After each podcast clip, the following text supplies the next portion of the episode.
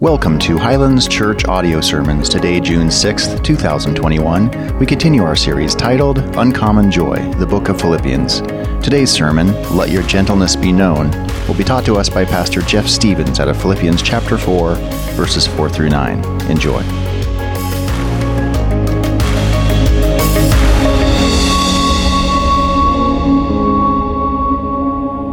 Wouldn't it be great to have a peace filled joy? In the most difficult of all circumstances. Today probably is one of those messages uh, that is, I hope, incredibly practical, and that there will be no question in your mind when you leave here um, how to avoid a life of anxiety, a life of worry, but to have a peace filled life. And I hope in God's kindness that that's what we see. Turn with me, if you would, to Philippians 4 verses 4 through 9. Paul here starts by saying, Rejoice in the Lord always. Again, I will say, Rejoice. Let your reasonableness be known to everyone. The Lord is at hand. Do not be anxious about anything, but in everything, by prayer and supplication, with thanksgiving, let your requests be made known to God. And the peace of God which surpasses all understanding, will guard your heart and your minds in Christ Jesus. Finally, brothers, whatever is true, whatever is honorable, whatever is just, whatever is pure, whatever is lovely, whatever is commendable, if there is any excellence, if there is anything worthy of praise, think about these things what you have learned and received and heard and seen in me, practice these things, and the God of peace will be with you. Our Father and our God, Lord, we thank you for these incredibly practical words, but I pray, Lord, that your Spirit would work in our hearts today, Lord, to help us to just see it, to not only see it, but to know it and to apply it to our every circumstance. Lord, we pray now that by your Holy Spirit you would fill us with grace and peace and that, Lord, we would grow in a greater and greater understanding of your Son. It's in Christ's name we pray. Amen. I think if I were to say that the world has a bit of an anxiety problem would probably be an understatement. Especially coming off of COVID. The stats that I'm about to give you are actually stats that came before COVID. Before our politicians, before our world decided to turn things extremely upside down. But 40 million adults are affected each year with severe anxiety and depression. 17.3 million adults had at least one major depressive episode. That's per year. One in 20 children suffer from anxiety and depression each year. In fact, since 2015 to 2019, we've seen a 15% jump in anxiety and the distribution of antidepressants. While teens ages 13 to 19 have increased by 38%. This increase affects both boys and girls but roughly twice as much to young ladies. To say again that we have an anxiety problem in our society is an understatement. You'll see that as the further our culture, our government, our everyone removes God from the schools, from life, and we get further and further away from the gospel of Jesus Christ, anxiety will in fact continue to grow disproportionate. I think about anxiety, I think about the difficulties of it. As the counseling pastor here, I encounter it every day. It's wonder to me what we find ourselves thinking about that leads to anxiety. How can we take things in life that are so good, so pleasurable, so wonderful, and turn them into something that is filled with anxiety and difficulty? This week, I've been uh, uh, enjoying actually a lot of peace and quiet because uh, all the kids are gone, and my wife is at uh, camp with the junior hires on her way back. But I think about my wife. I think about my children. I don't know about you, but at times I think so much about them that I worry for them. I worry that my wife is on a bus for eight hours with junior high girls. My wife is such a sweet soul, such a kind and tender hearted person. But her love for Christ compels her to share the gospel with these young ladies, to pour her life into them. As I watched the video of her going down that steep slide, knowing that she has bulging discs in her neck, I thought to myself, she's out of her mind. but it is for Christ and for the gospel. I can say, at a minimum, my wife oftentimes is my muse. She's what I like to think about. My children as well. So, where does it cross over? Where does my thinking and dwelling on them become sinful? Paul, of course, in Romans 14 says that anything not done in faith is sin. The moment that I turn my family into family olatry, when they become my idol, when they become the most important thing, even more important than God at that one particular moment, it has crossed over into a moment of sin. And that goes for all aspects of life. Maybe it's your job, your retirement account, or whatever it is that you're thinking and you're dwelling upon. That new shiny car can quickly become an idol. But Jill and my kids are oftentimes my muse and that brings about, when they become such a thought, worry and anxiety. Because I'm not there to protect her. I'm not there with my kids at all times. I don't know about you, but sometimes I look at my daughters. I've been blessed with four uh, lovely young ladies. But at times I look at them and I say, I don't know that you actually know Christ. Maybe you just know the God of your father, but have no God of your own. I worry for their salvation. I worry whether or not they will come to a place of saving grace.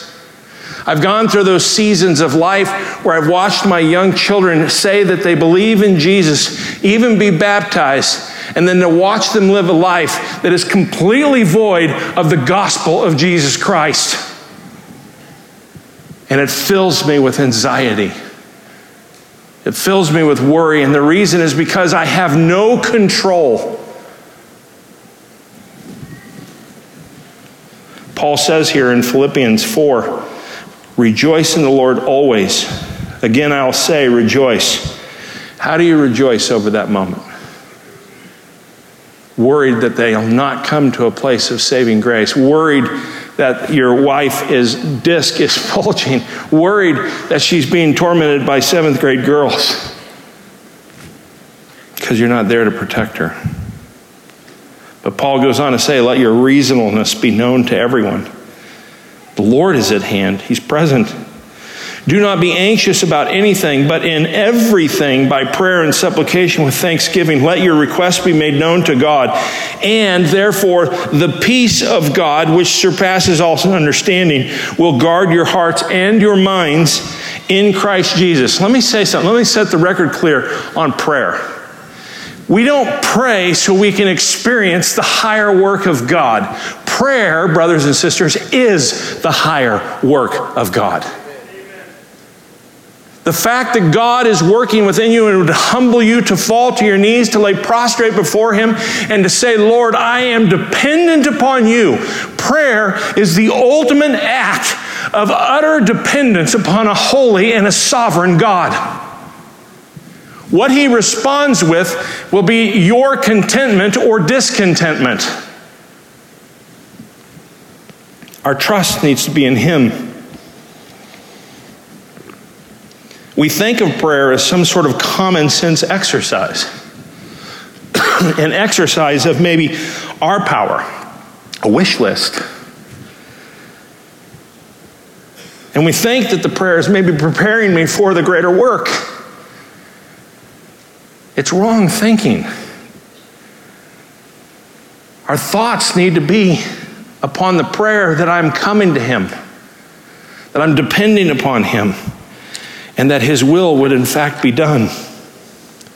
But it is this prayer that is the redemption of Christ working in me, which produces the miracle of redemption in others. And it all comes through the power of God. You see, that's the gospel. For I'm not ashamed of the gospel, for it is the power of God, even unto salvation. But Paul says here, rejoice always. Let your reasonableness be known to everyone. To not be anxious about anything, and in everything by prayer and supplication with thanksgiving. You see, that thanksgiving, that prayer, that's the recognition of point one that the peace of God that is in me is divine contentment. To be divinely content. To be so sold out on Christ that I'm content no matter what my circumstance, no matter what my difficulty might be. Paul later in Philippians 4 is going to say this. He's going to say, Not that I'm speaking of being in need for I have learned in whatever situation I am to be content.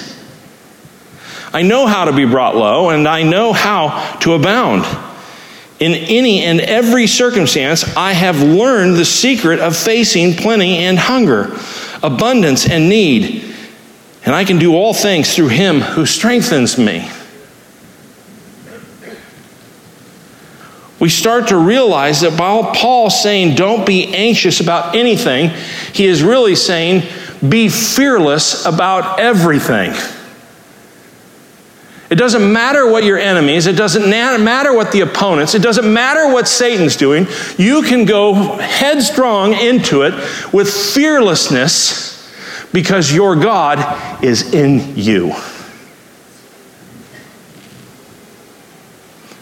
and what it produces through that prayer and supplication and thanksgiving and making your requests known to God. Because no matter what the requests are, I am divinely content because of what that results in. What does it result in? The peace that surpasses all understanding guards my heart and my mind.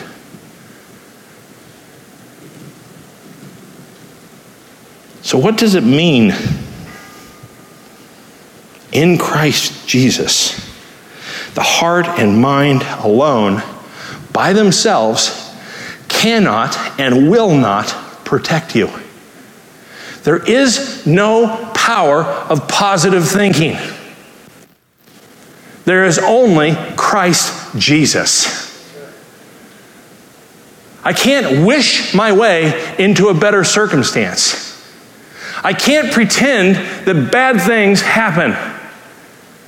I have to surround my mind with the truth of God, and I lay prostrate before Him, and I say, Lord, your will be done.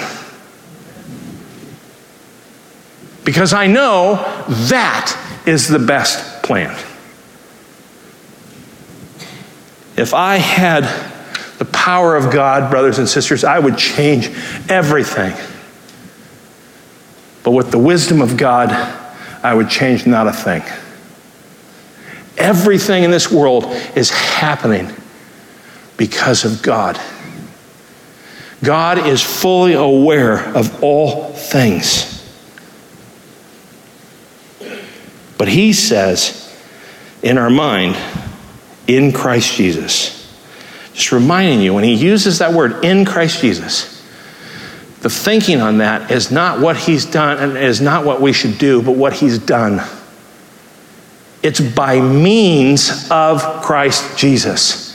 I don't stand before him or kneel before him on my own power, but I kneel and pray before him because of the power of God that is within me, the peace of God that surpasses all understanding.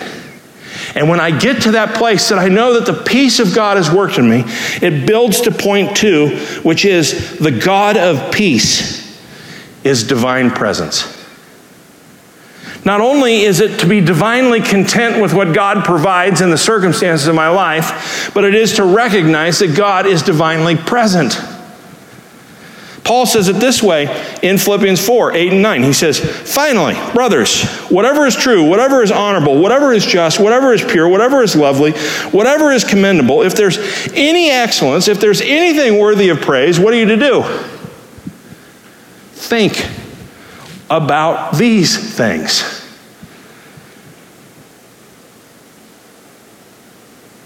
Verse 9.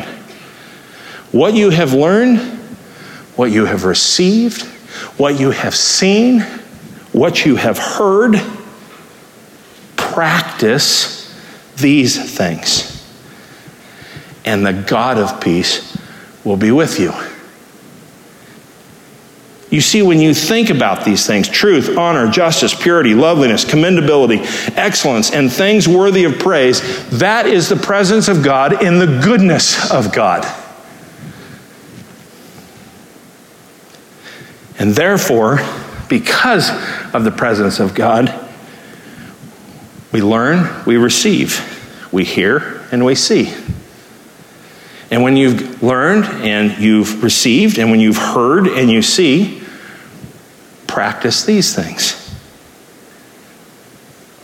You see, we go from verse 7, where it says, And the peace of God, which surpasses all understanding, to verse 9, which bookends it to the God of peace will be with you. You see, it's the presence of God, it's the peace of God that will surpass all understanding and guard your heart and mind. And it will be validated by the God of peace that is with you. So, when the peace of God reigns through the means of Christ, it will validate the presence of God. As it says in verse 9, the God of peace will, not is aspiring to be, is coming really fast, will be with you. But Paul uses these additional four verbs for us to understand how to practically apply this learn, receive, hear, and see. Paul is taking us to the practice of these things. How do I put this into motion? How do I practice these things? so that the God of peace is with me. One of the things about that phrase is that it appears to be a conditional statement. That if I do this, then this will result. If I do this, this is the effect. It appears to be conditional. Illustratively, I'm going to show you in a minute that it's not. It's likened to um, a phrase that we get in John 14 when he says, Whoever has my commandments and keeps them. That appears to be conditional, right? If I have the commandments and I keep them, the commandments, he it is who loves me, and he who loves me will be, my lo- be loved by my Father. And I will love him and manifest myself to him. You see, the practice of these things validates a faith. It's not saying that if you do this, then this will take place. What it's saying is that the reason why you did what you did is because that is what is present. If you didn't have the presence of God, then you would never do that. It validates a faith that is produced by the peace of God, not by you. The peace of God, which surpasses all understanding. And we have peace in his presence, which produces the practice of these things, which validates that the God of peace is actually in me. So, what effect do these four verbs have on my life? To learn, to receive, to hear, and to see. You see, all of them come from an outside source, they don't come from me. I think illustratively at times, have you ever tried to put a jump rope under your feet and lift yourself off the ground? There's nothing outside of you to leverage it off of, so it's not going to happen. So the peace of God within us has to become the leveraging tool.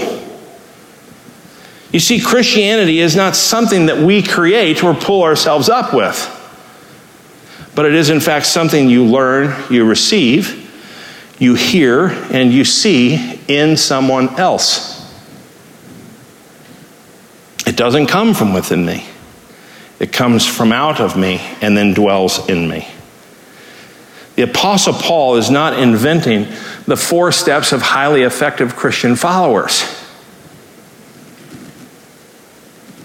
But when we look at learned and received, know that it means to be passed down or to be granted. I learn that which has been passed down, or I receive that which has been granted. Pastor Bob will speak on this next week, so I won't go too far into it, but in Philippians 4:12, right, he says, "I know how to be brought low, I know how to abound in any and every circumstance. I have what? Learned. I've learned the secret of facing plenty and hunger and abundance and need, and I can do all things through him who strengthens me. I, of course, like the meme that says, I can do all things through him on a ver- scripture verse that is taken grossly out of context. Paul is saying, I know, and how do I know? I know because I've experienced it, I've learned it. I've learned as I learned by what I have seen in me, Paul says in verse 9.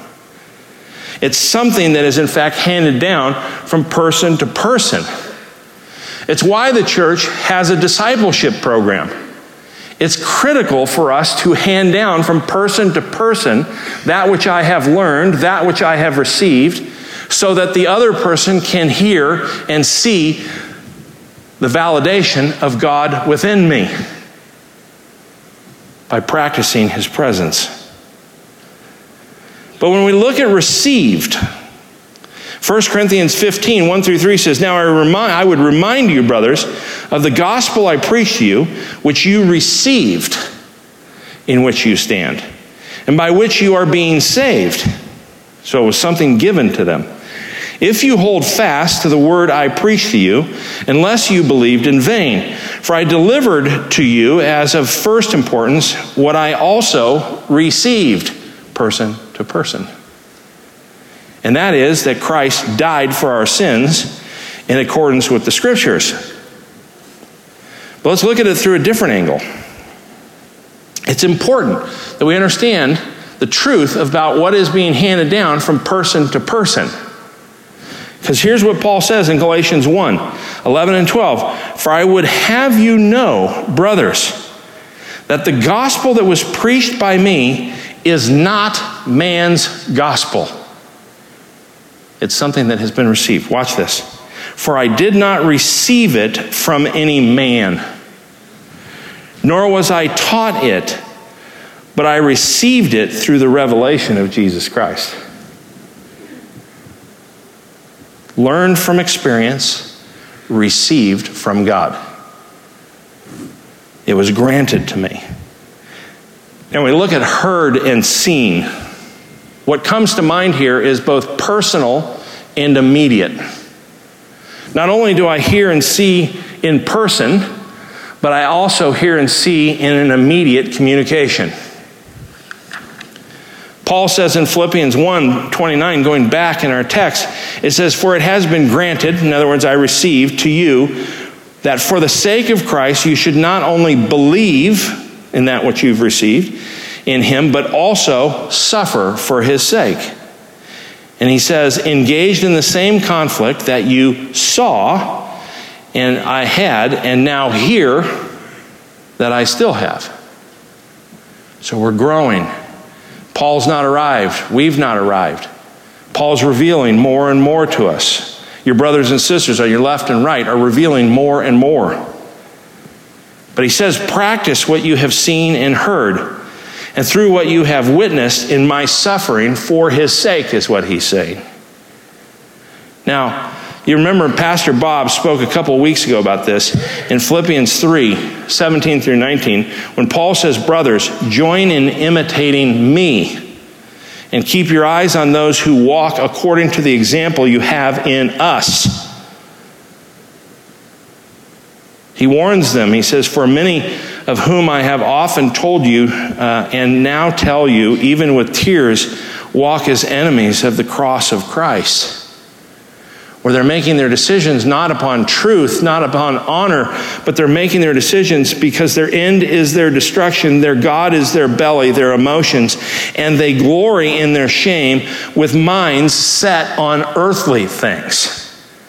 Our citizenship is in heaven, and we're to be kingdom focused. Bob spoke about imitating Paul, not with minds that are thinking or set on earthly things. But we are to shape our thinking and practice by Paul's teaching and an example. And by that, the peace of God in you takes all of these beautiful things and allows them to dwell in your mind. Because the God of peace is with you, He's present.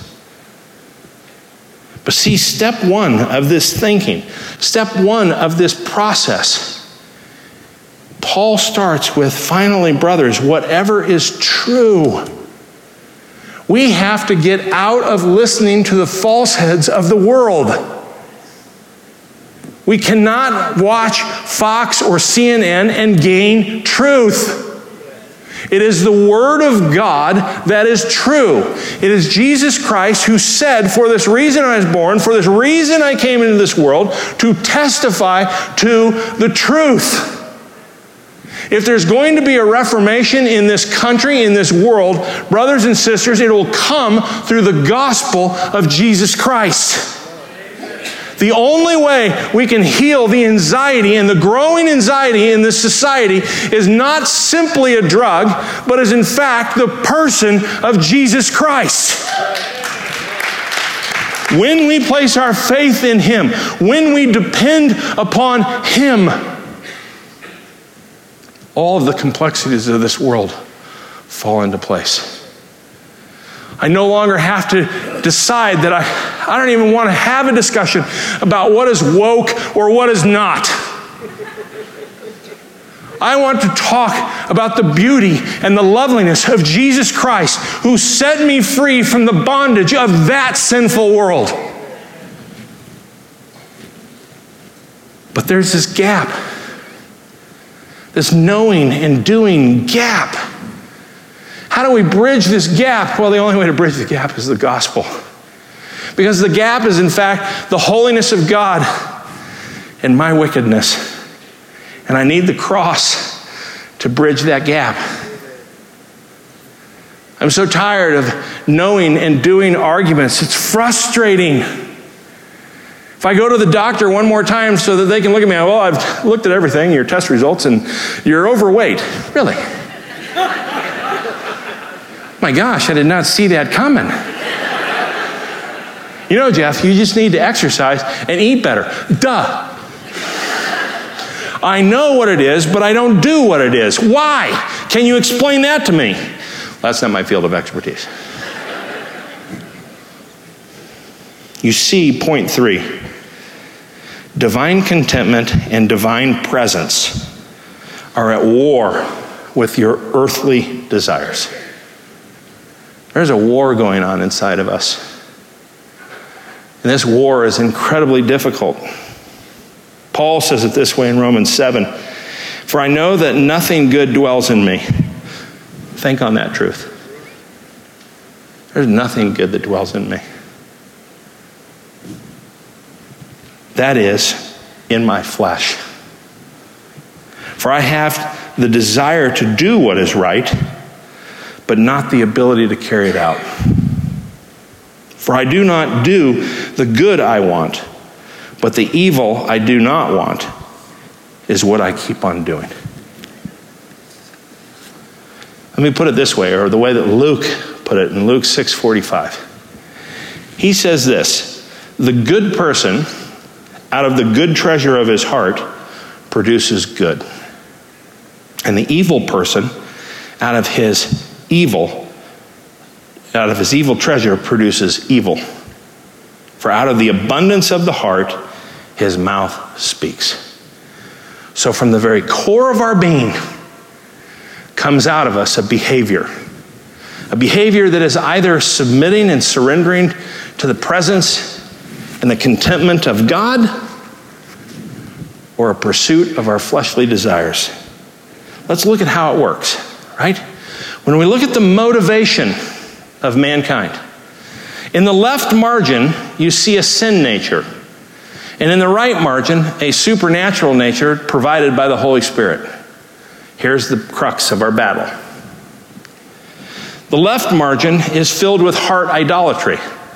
In fact, I find more and more things to worship beside God every single moment of my life.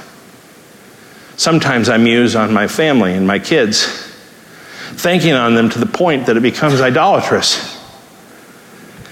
Sometimes I'm even worried about what they'll do. Will it affect my reputation? That's the idol of reputation. Because my heart, in its fleshly desire, is fixed on autonomy and individualism. Whereas my heart, that came as a result of God in me, is a heart for Christ and His glory, which can only come with self sacrifice. Treating others as better than me sacrificing my desires for God's and following Him.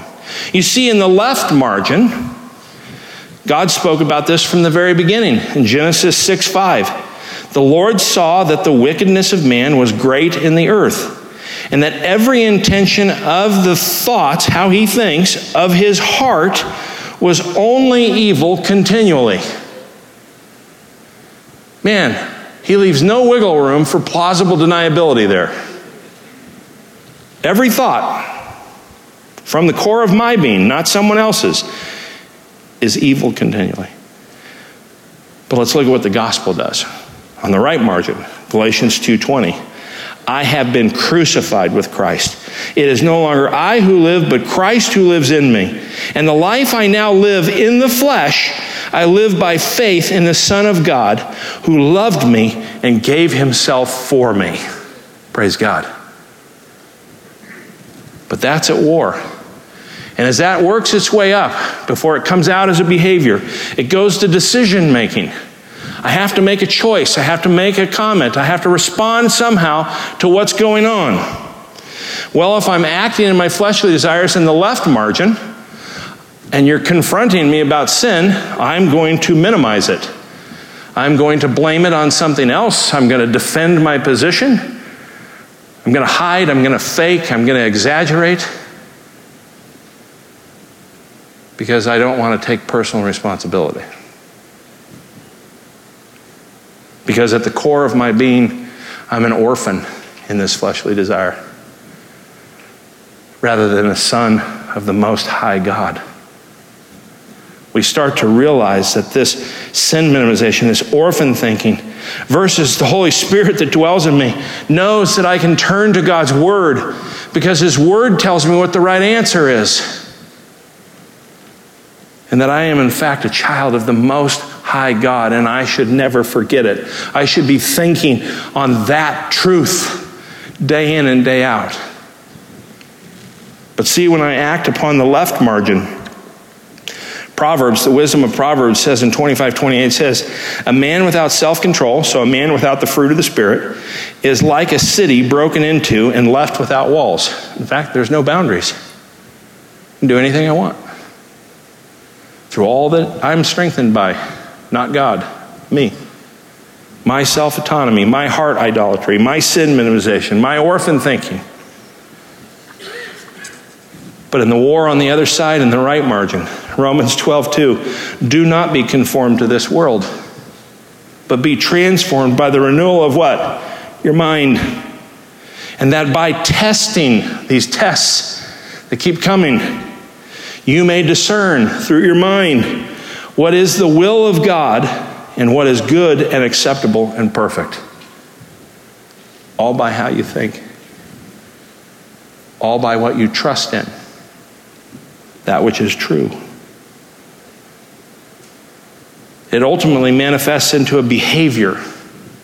You see, in the left margin, that natural inclination, that sin nature you were conceived in and you were born with, produces a mindset of legalism or license. And it produces a self righteous individual. There's nothing more difficult than to counsel a person who suffers from legalism. How do you convince them that everything that they're doing in rules and compliance and obedience is not honorable, but is in fact sinful? Well, when their idol is the thing that produced it, it's not in faith, so it's in them, therefore it is sin. Musing on my wife and my kids, nothing wrong with that, unless, of course, they become my idol and they influence how I think or what I do. For it's God's word in His presence alone. Whereas the supernatural inclination becomes this it produces the gospel in me where my life becomes centered on the gospel and that it's all about Jesus Christ, and it's Him who bridges the gap between His holiness and my unrighteous, wicked desires. Still not me pulling myself up by the rope under my feet, but the peace of God that surpasses all understanding within me. It produces the fruit of the Spirit, not the fruit of Jeff. You see, the left margin is saying this Paul said, For being ignorant of the righteousness of God, the perfection of God, and seeking to establish their own self righteousness, they did not submit to God's righteousness. And the right margin says, But the fruit of the Spirit is love joy, peace, patience, kindness, goodness, faithfulness, gentleness, self control. Against such things there is no law. The fruit is not you, the fruit is the Spirit. And it is evidence that validates the presence of God within you.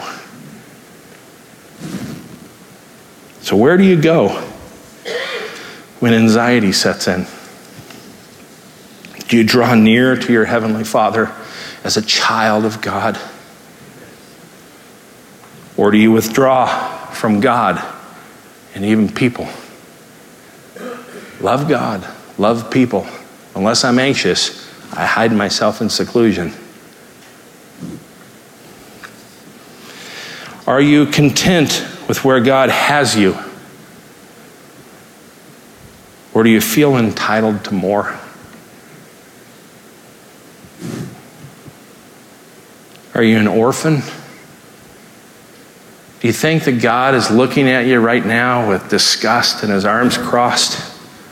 Brothers and sisters, if Jesus were standing here, there would be no ability to contain him, to come after you, to hug you, to embrace you, to love you. Brothers and sisters, Jesus Christ not only loves you, he likes you. He wants to be intimate with you. He wants to hug you and hold you. And He knows that you stand before Him as holy and blameless, not because of anything you've done or will do, but because of who He is. And that is the peace of God that surpasses all understanding. Think on those things. As I bring, start to bring the band back up. You're a child of the Most High God. Your orphan thoughts are this don't, I don't feel connected to God in this daily life. The child of God feels connected to God throughout every day. The orphan is anxious about friends, family, and money. The child of God feels free from worry because of who God is. The orphan feels no one cares about them the child of God feels forgiven and totally accepted. The orphan lives on a success fail basis, while the child of God trusts in God's plan for their life, no matter how bumpy it gets. The orphan is not very teachable. The child of God is. The orphan tends to compare their life to others and robs themselves of all joy while the child of God is content with what God has given him. The orphan is motivated by their position in life, their stature, their status, or maybe even by their possessions. But the child of God is secure in who and where God has them at each moment. You are a child of the Most High God. Do we not know his faithfulness? He's never failed. Whatever is true, whatever is honorable, whatever is just, whatever is pure, whatever is lovely, whatever is commendable, if there's any excellence, if there's anything worthy of praise, think about these. Think about Christ, for Christ is our muse. We should think about nothing else. Because when we're right with God, all other relationships take care of themselves. May we glorify Him by thinking of Him and practicing all that we have learned, all that we have received, all that we have seen, and all that we have heard. Amen. Brothers and sisters, if you find yourself riddled and filled with anxiety, would you come meet with me or one of the other pastors and let us help you to see the beauty and the loveliness of Christ?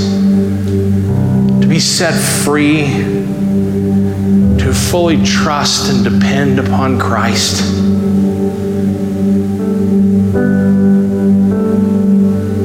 He moves mountains, and He will move yours if you will trust and depend upon Him. Our Father and our God, bless us and keep us. I pray that your light would ever shine upon us. That, Lord, that every moment of our life we would experience through contentment your presence that surpasses all understanding. And that we would validate that it is you working in us because you, God, are with us. Help us, Lord, in all things and in all ways to grow in this grace and to grow in greater and greater understanding of your Son and all that he has done for us. May we think on these things. In Christ's name, amen. Love you guys. We'll see you next week. Minister to one another.